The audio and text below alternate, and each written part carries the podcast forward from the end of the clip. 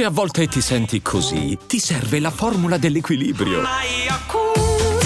Yakult Balance, 20 miliardi di probiotici LCS più la vitamina D per ossa e muscoli. Saper fare molte cose sul campo, essere dei tennisti, come si dice, completi, non è sempre garanzia di successo. Certamente si tratta di un'ottima premessa, ma poi rimane una questione di esecuzione, di lettura, di utilizzo di questi strumenti nel modo e nel tempo giusto per risolvere il problema che ci trova di fronte. Quando però questa combinazione fra capacità tecniche e la loro applicazione tattica si manifesta, beh allora per gli avversari la faccenda si fa complicata, come del resto hanno dimostrato Novak Djokovic e Carlos Alcaraz nelle semifinali di Wimbledon giocate ieri. Thank you.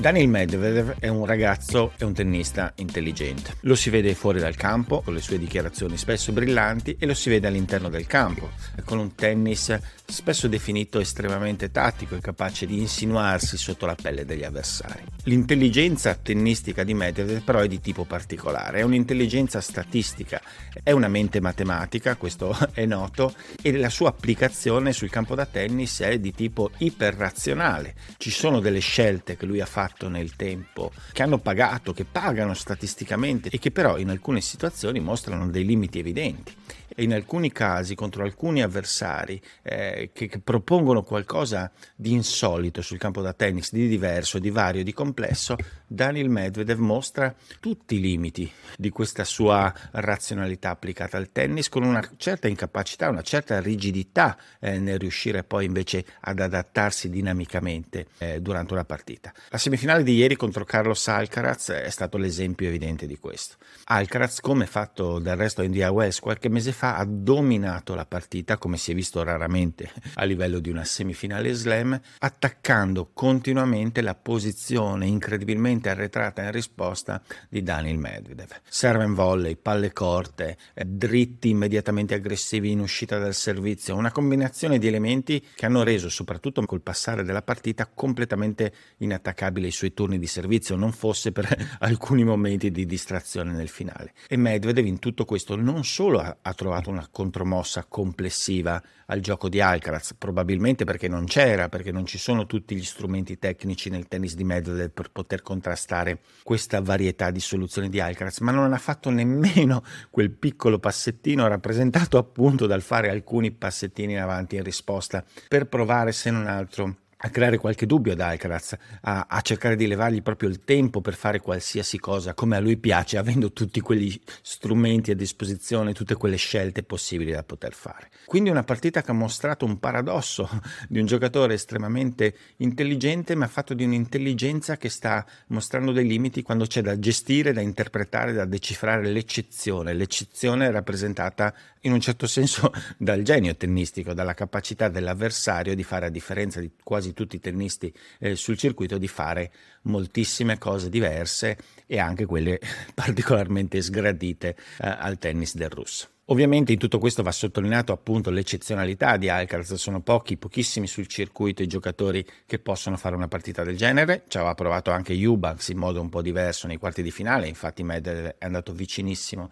alla sconfitta, però certamente una riflessione Medvedev probabilmente la dovrà fare se vorrà effettivamente non doversi infrangere inesorabilmente contro Alcaraz quando lo incontrerà. Chi anche nella sua lunghissima carriera ha coltivato ed evoluto il suo gioco in modo da avere sempre più soluzioni tattiche a disposizione per risolvere problemi è Novak Djokovic. Ovviamente il suo approccio rispetto ad Alcaraz è molto diverso, è molto meno spumeggiante, molto meno evidente, molto meno spettacolare la sua interpretazione varia del gioco rispetto allo spagnolo, però nulla cambia in quanto a efficacia. Eh, le sue soluzioni diverse sono centellinate ma usate sempre nel momento giusto per fare la differenza. Ne ha fatto le spese ancora una volta Yannick Sinner che nella semifinale aveva probabilmente un piano tattico ben preciso, che però è stato sostanzialmente smontato rapidamente dal suo dritto che l'ha lasciato a piedi da subito all'interno della partita e che però era l'elemento cardine su cui poggiare tutto l'approccio alla partita che doveva essere evidentemente estremamente aggressivo, doveva fare affidamento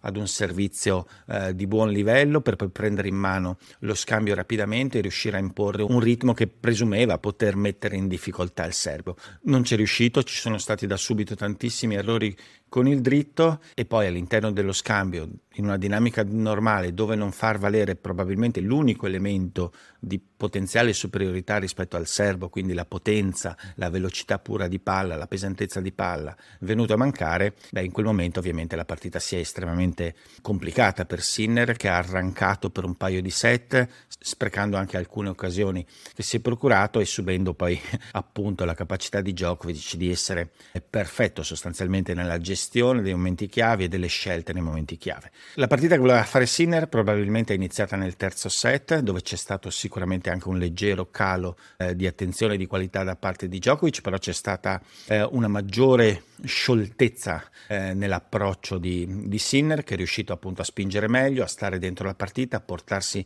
a un tiebreak, ad avere prima di entrare nel tiebreak anche dei set point, a portarsi avanti nel tiebreak e poi però a fare ancora qualche errore di troppo eh, nel tiebreak, avendo in mano spesso lo scambio, però poi andando fuori giri. Anche qua per un'assenza di qualità in alcuni piccoli dettagli che potrebbero semplificargli la vita, eh, ad esempio appunto l'accorciare verso la rete che non riesce ancora a essere un elemento completamente naturale del suo tennis. Il torneo per Sinner rimane sicuramente positivo, ci sono molte indicazioni come ogni volta dalla sconfitta che è venuta con Djokovic, certamente il percorso non è facile, però c'è anche la sensazione che effettivamente con una giornata migliore, con una centratura migliore sul dritto, si sarebbe potuto parlare di qualcosa di abbastanza diverso nello sviluppo, soprattutto nei primi due set. Per Djokovic invece l'ennesimo appuntamento domani con la storia, con ancora traguardi numerici, record da infrangere, eh, avrà di fronte un giocatore eh, sicuramente molto diverso da Sinner che gli potrebbe creare